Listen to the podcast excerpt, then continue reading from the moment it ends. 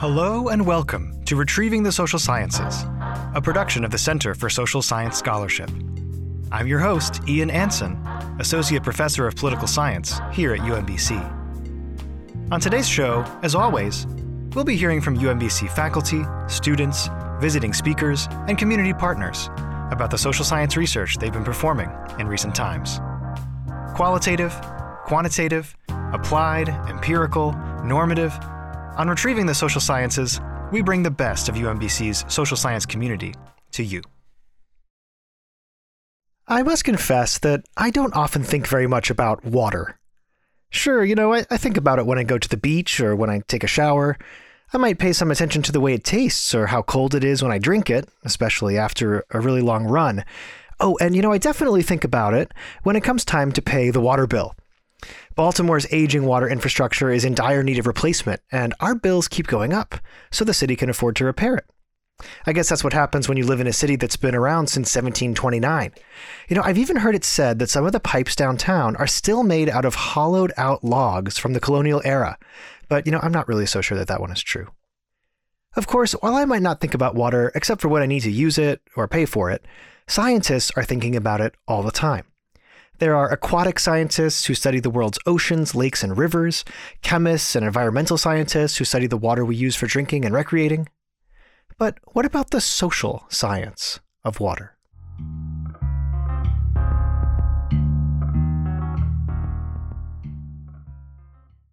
On today's episode, I'm delighted to bring you an interview with Dr. Maria Bernedo del Carpio, Assistant Professor of Economics here at UMBC. Dr. Bernedo del Carpio hails from Peru and came to UMBC after completing a PhD in economics at Georgia State University in Atlanta. Dr. Bernedo Del Carpio is especially interested in environmental, development, behavioral, and urban and regional economics. For those who might not know much about these topics, I'll summarize Dr. Bernedo Del Carpio's interests in her own words. I'm particularly interested, she writes, in improving the designs of public interventions that affect environmental and social outcomes. In our conversation, Dr. Bernedo Del Carpio explains her recent research on a critical outcome with both environmental and social consequences that is, the conservation of potable water resources in Costa Rica. Let's listen in.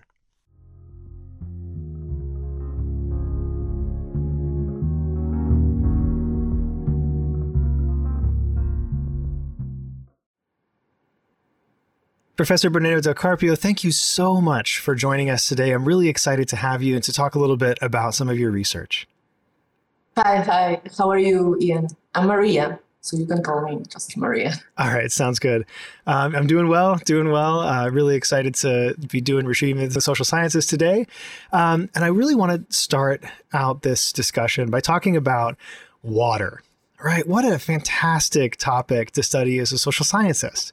You know, I mean, I, I think about water as something that it's everywhere. I mean, that's kind of definitional, right? Um, in our daily lives, we're drinking it, we're bathing in it, you know, we're using it for a million different purposes every day, but we're not always thinking about it unless we're, you know, maybe like a chemist or we work at the tr- water treatment plant or something, right? Um, or like if our water shuts mm-hmm. off, then we're very aware of it. Um, but as social scientists, you know, we're not always thinking about water, uh, or at least maybe I'm not. So I kind of wonder. I want to ask you, what first got you interested in this topic? Why are you interested in water as uh, a phenomenon with a social scientific side to it?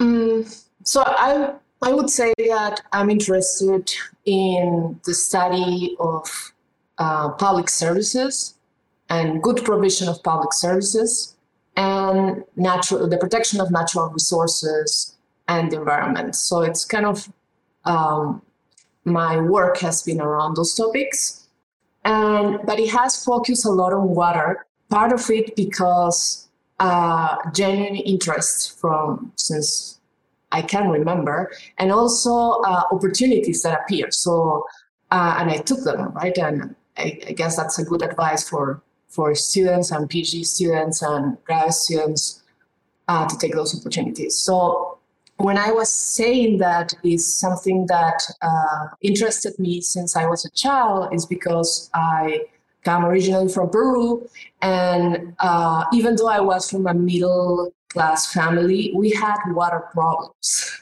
so we had water problems, and we had water cuts uh, several days uh, in a month. And, uh, and the reason for that is water problems are, are basically caused by water scarcity and natural problems, but it's also a problem related to institutional issues. And kind of we had our problems back in Peru in uh, that point, we still have them, but we're institutional problems and we're also related to water scarcity. And uh, so imagine that uh, I'm a middle class family having water problems, and in other parts, people didn't have connections to a public water pipe, right? And so I remember that my family had to buy, and several families had to buy water storage tanks. And so we had to fix the problem caused by inefficiency of the government. So, and that's a big impression for a child, right? So, and also visiting other areas in Lima, you, you could see the, the problems related to water um, water availability, so the scarcity, the scarcity of it. So that's that's kind of the first impression that I had.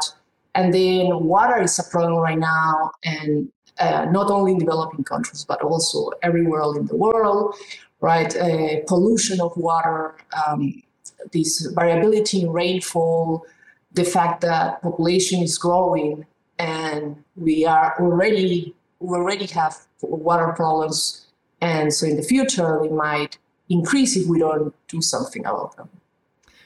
Wow. So just going back to your anecdote. So when we talk about these this water rationing that was happening in your childhood, was this like there were certain days of the month where there was just no water available to you at all, or was it rationed like there was yeah, a limit? Uh, there wasn't water available, so it would tell us a few days before uh, that I don't know on Tuesday and Thursday we wouldn't have water, so we had to gather water the day before and just for the next day, right? So eventually people got tired, so decided to do something about it. So those water tanks were available, and so we would buy them, and then that would fix the problem.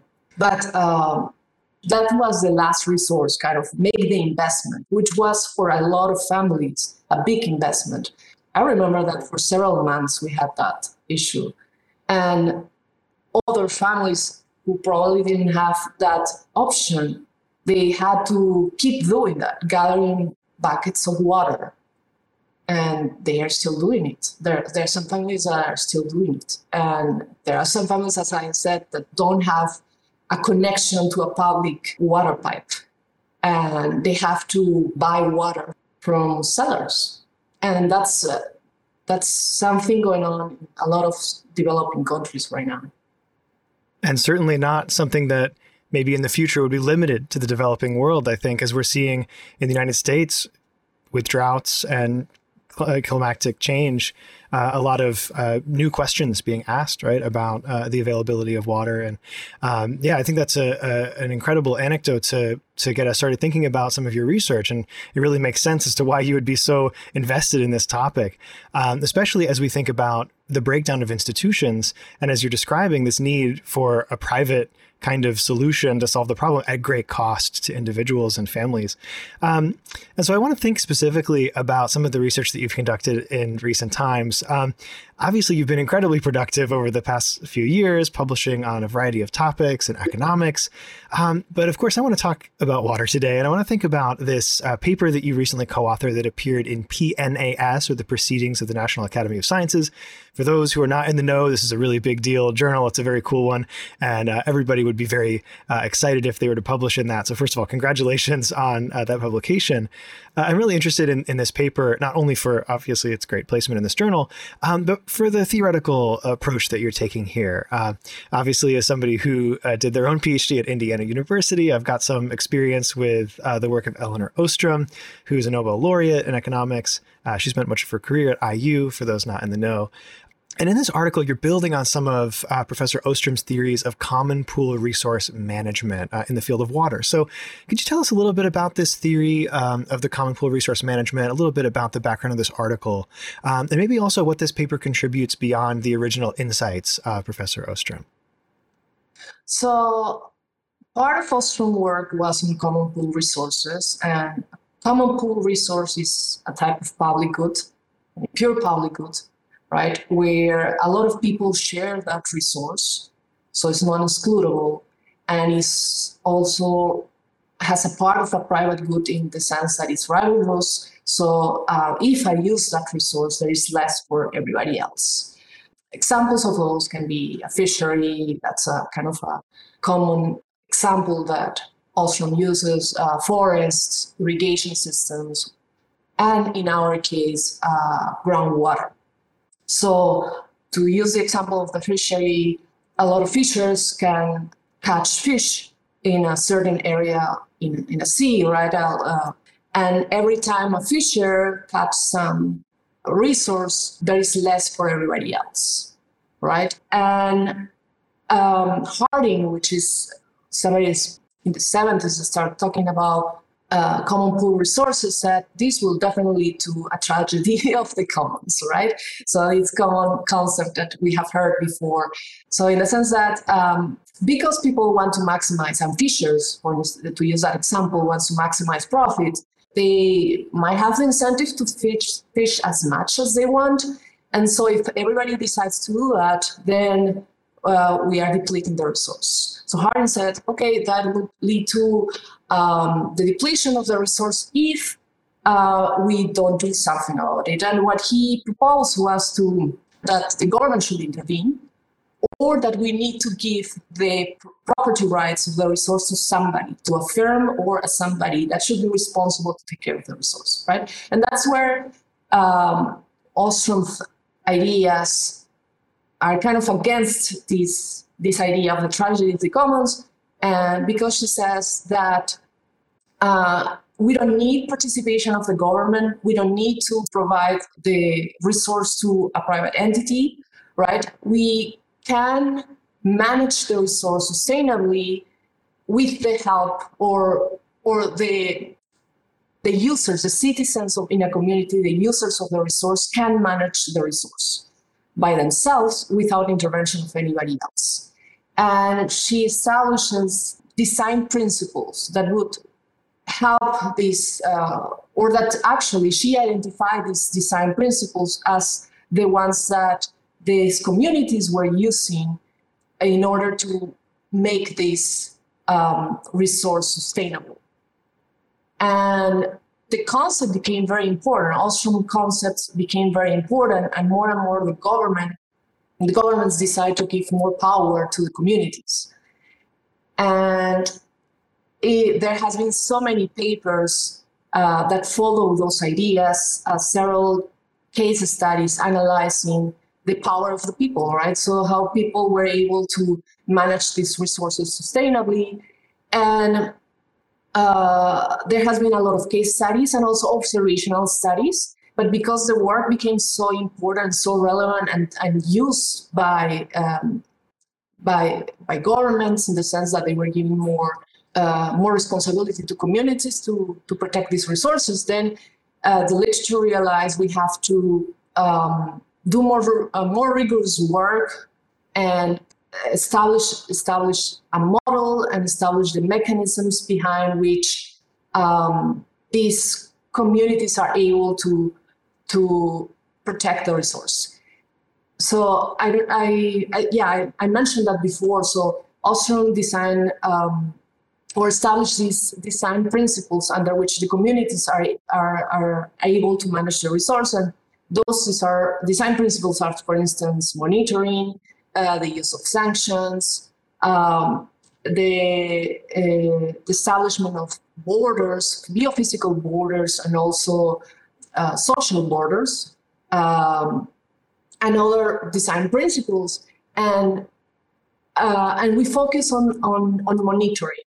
And so in our work, what we are trying to do is um, first establish a model uh, through which these institutions, monitoring sanctions, borders, uh, affect the state of the resource, and to test this model using causal inference, right, establishing the causal effect of each of these, well, monitoring, because we focus on it, um, we start we start with monitoring and to focus on the effect of monitoring on um, on water, which is our case. Wow. So monitoring is going to be really important here in this sort of bottom up strategy, according to Dr. Ostrom, according to this research, um, in uh, allowing this this resource to be preserved without the top down influence of a government is what you're saying and i mean that's a, a, fantastic insight because i think it really changes the way that we look at these resources the way that we look at how um, you know how governments, how authorities involve themselves in these provisions. It's really a fascinating insight. And I want to sort of hone in on one thing that you mentioned is that there's really just not enough rigorous testing of these ideas out there in the field. Um, it seems from the basis of having read your paper that you're doing some pretty rigorous testing of these theories. And I want to think about um, the fact that you were conducting this research in 181 communities in, in Costa Rica. Um, speaking of rigor, that's that seems like a tremendous number of uh, observations to do this work. Um, did you go to these these uh, locations? Did you spend a lot of time in these communities uh, conducting the experiment, or did you have to um, sort of uh, work with other people in the in the area to get this data? How, how did this research actually uh, function from the perspective of data collection? So I guess I would have to tell you before what a randomized control trial is, uh, the methodology that we use, and and then you can kind of figure out why we had to go to the communities and organize all the field work, right? So um, so in order to establish causal inference, we use a randomized control trial where we, we essentially have a group of communities that are treated and a group of communities that are not treated. And these and we select those randomly so that on average, these two groups have the same characteristics. Um, and so we intervene on one of them, on one of the groups, right? So that every effect that we see after is because of our inter- intervention. So that's kind of a, a, very simple idea, but very powerful because it allows us to see the effect of our intervention on our outcome variable. It's a very powerful kind of logic. It's one that I, I always think of people in sort of white lab coats in uh, an, uh, psychological experimental setting where they've got people in a room maybe and they're doing some kind of intervention. But this is we're talking about entire communities. And so that's an incredible um, sort of uh, research process that you're talking about here is actually intervening in the communities in the field. I mean that's that's an incredibly powerful kind of experiment. So yeah tell us a little bit about how you constructed that intervention. Mm-hmm. so if you think about it so the most the, it became more difficult because before our agents had been individuals. So gathering around 300 or 400 individuals wasn't that difficult because we could work in, I don't know, 10 communities, right? But now our agent, our subject was a community, right? So then being able to organize an, uh, a bunch of communities so we have enough observations, right? Because in these studies, we are concerned about the power of the intervention. And that means that if there is um, an effect, we have enough sample size to find that effect, right? So we don't want to have all a small uh, sample size, and then we don't find an effect because we didn't have uh, enough sample. So we we have to have a big sample so that we are able to say, okay, we are able to find an effect. If there is an effect, we're able to find an effect of of of this amount, right? So that's a very important point. So and so we needed a big sample of communities. And um, the good thing for us was that we had done work before in Costa Rica. So I worked uh, between 2014 and 2016 in other projects in Costa Rica. So I knew the communities. I knew the leaders in these communities. I talked to the committee, the part of the committees in the um, in the water management organizations, and I knew kind of that they were willing to participate, that they were willing to help their communities. And so that approach to the people was going to be easy, I would say, compared to others that other situations that I can imagine. And that I, I knew the communities and kind of I knew where to do the workshops, right? To whom to talk in order to convince people and and that this could be a good idea. So that that that was an easy part. And um, so we had to, we actually work, and that's important to mention, we work, we work with uh, uh, CATIE, which is a university and research center in Costa Rica. And we had done work before with them. So um, we prepare our field team, our field team, the one that went to the communities, uh, were from CATIE, right? So very well trained people um, and willing to help and interested on the on the problem, right? So um, that's definitely needed and invested in the problem, invested in the research, and that was very helpful. And and so um, part of it was training this this field team and making sure that every everything worked in the field. So I went there for this research. For every research, I go uh, to the field and make sure that the treatment is the same for every community. That's vital, right? Because we have to be able to say that everybody receives receive the same treatment. And this case was the installation of a, mo- a monitoring system, right? Um, so we did workshops in every community so that everybody um, learn about the monitoring system. Um, and then ask people whether they wanted to participate and people that were willing to participate and to uh, help their community became the monitors. And then we trained them to do the monitoring and for that they use an app. So we included technology right and that was basically it in in some words Wow, that sounds like an incredibly involved process and one that I'm sure had a little bit of nerves attached to it as you sort of put this out into the field.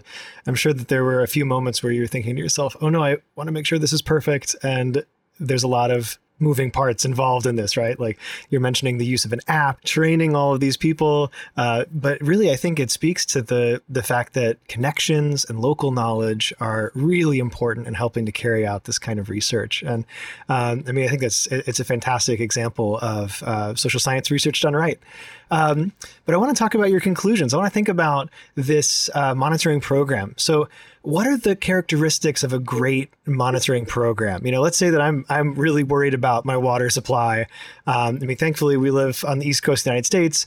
You know, we turn on the tap and it sort of feels like the water is endless until we get our water bill, but um, it's not. Right? It's a finite resource wherever we are. And so, what are some good um, sort of principles of monitoring that this research has helped you to establish? Uh, okay, so the results of the study show um, small effects of the monitoring system, but in the right direction, right? So we find um, that citizens, users are more satisfied with the service.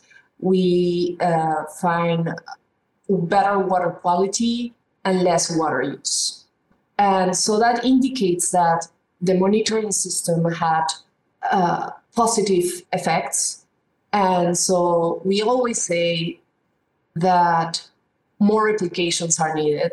And, and when we conclude this paper, we say, okay, this is the things that we think we could have done better, right? And one of the one of the things that we explore in the in the research was to use these um, these apps. So the monitorings use their phones, their smartphones, to complete a survey about the cer- certain characteristics, right? How was the water? Did you, did you have water cuts? Uh, was the water smelly? Uh, did you see leaks around the community? Did you see people um, using water for uses that you are not supposed to uh, to use it for. And so they were using this app to complete this survey.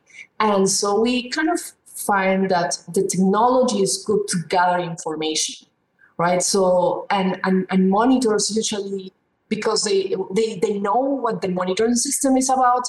The the ones that had the smartphone, the ones that knew how to use it, and usually young people were the ones volunteering, right?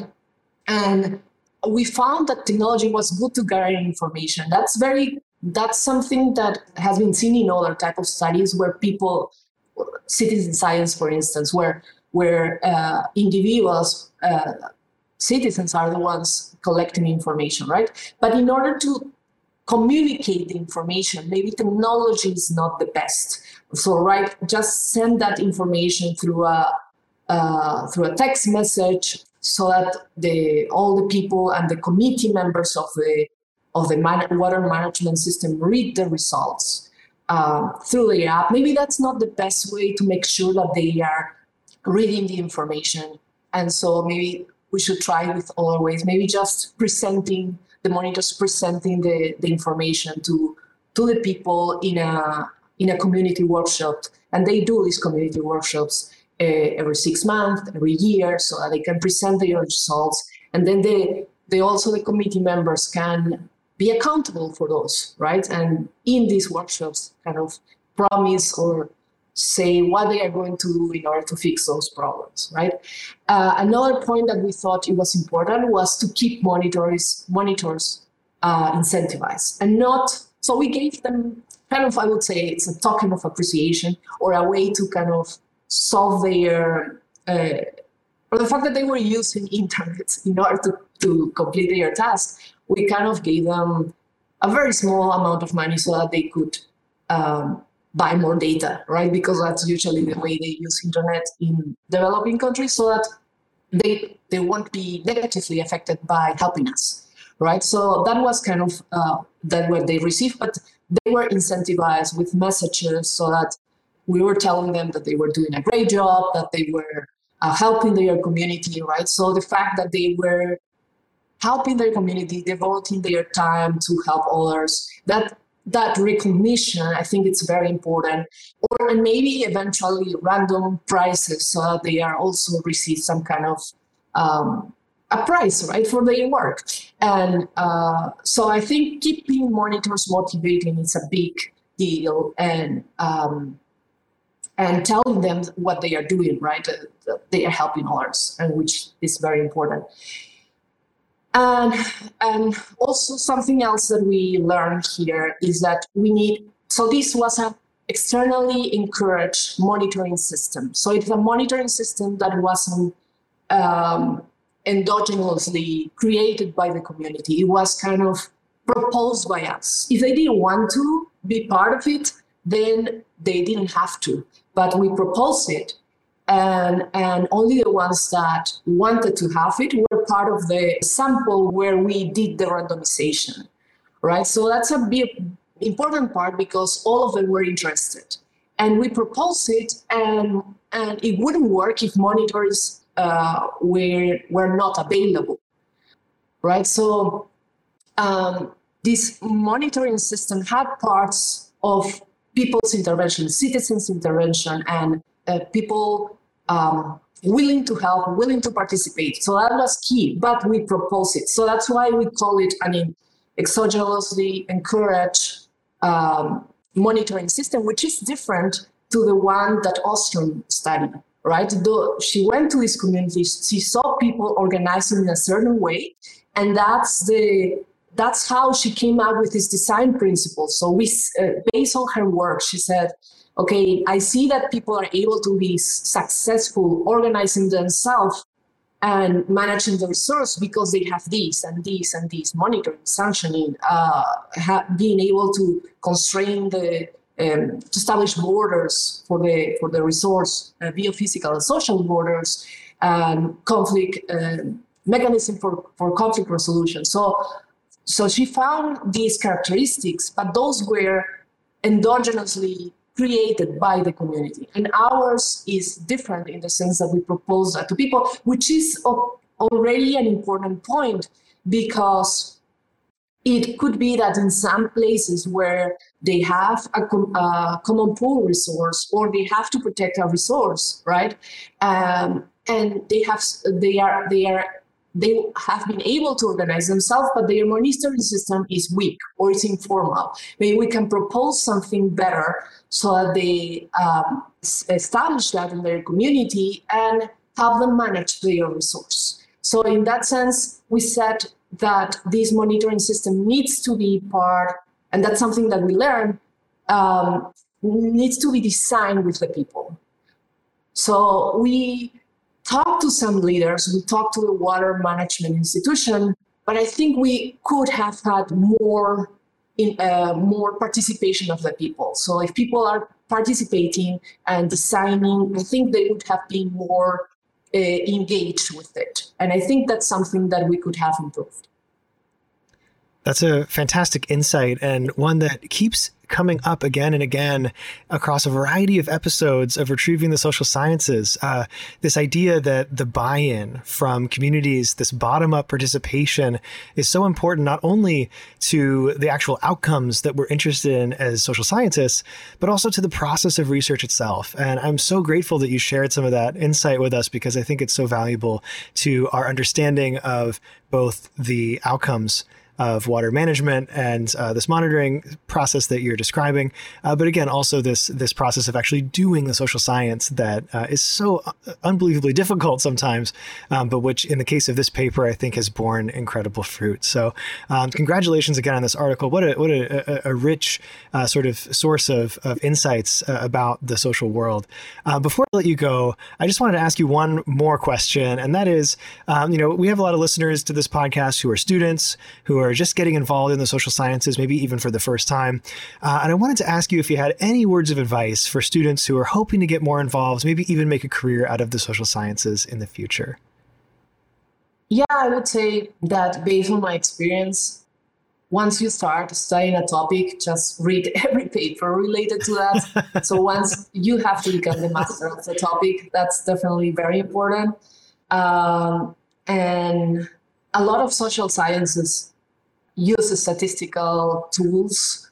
And I think becoming more and more expert using those is uh, opens opportunities for research, right? That are interesting, and uh, I would definitely advise to kind of go deeper into the waters of causal inference and use all the technologies available available right now machine learning if you are like savvy in technology learn other languages because um, it it kind of improves techniques uh, to to get rid of effects that we don't want to. So being able to to improve our techniques are is is a good advice. And for PhD students, I would say um, uh, write, right, write and submit and correct and resubmit. and, then that's something very important because sometimes we want to have the perfect paper and that's there will be oh, always somebody that tells you that there's a mistake and probably there is one right?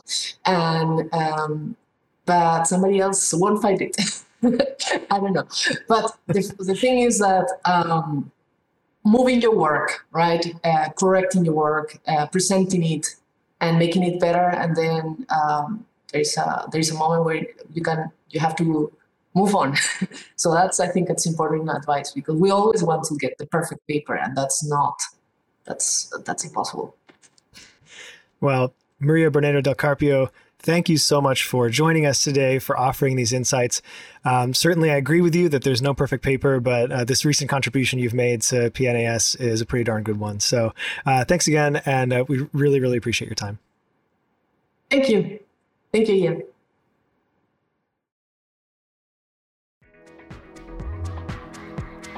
Campus Connections. Campus Connection. Campus Connections. Campus Connections.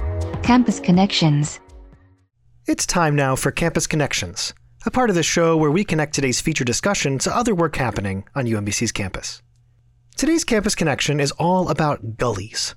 While gullies immediately bring to my mind the epic 1992 G rated adventure movie Fern Gully, starring Robin Williams, this recent article is about real gullies with real world impacts. Dr. Matthew Baker, professor of geography and environmental systems at UMBC, recently co authored a paper in the Journal of Environmental Management. Dr. Baker and colleagues studied the formation of gullies along roadways in areas of Brazil where sugarcane farming is intensive. The authors show that such gullies form more readily than previously suspected. So, what's the big problem? Gullies can cause severe damage to agricultural lands, including soil loss, surface runoff, lower soil water holding capacity, lower quality and quantity of water, and many other ills, according to a 2011 study on the subject by Jahantigh and Pessarakli. Fresh water is a precious resource in our increasingly vulnerable world, and as it turns out, both successful common pool resource management and proper agricultural practices are necessary to ensure that we have it. Thanks to UMBC's social scientists, we might have a better chance of enjoying clean and plentiful water in the decades to come. That's all for today's episode. Until next time, keep questioning. Retrieving the Social Sciences is a production of the UMBC Center for Social Science Scholarship. Our director is Dr. Christine Mallinson, our associate director is Dr. Felipe Filomeno, and our production intern is Jefferson Rivas. Our theme music was composed and recorded by Dewan Moreland. Find out more about CS3 at socialscience.umbc.edu. And make sure to follow us on Twitter, Facebook, Instagram, and YouTube, where you can find full video recordings of recent UMBC events. Until next time, keep questioning.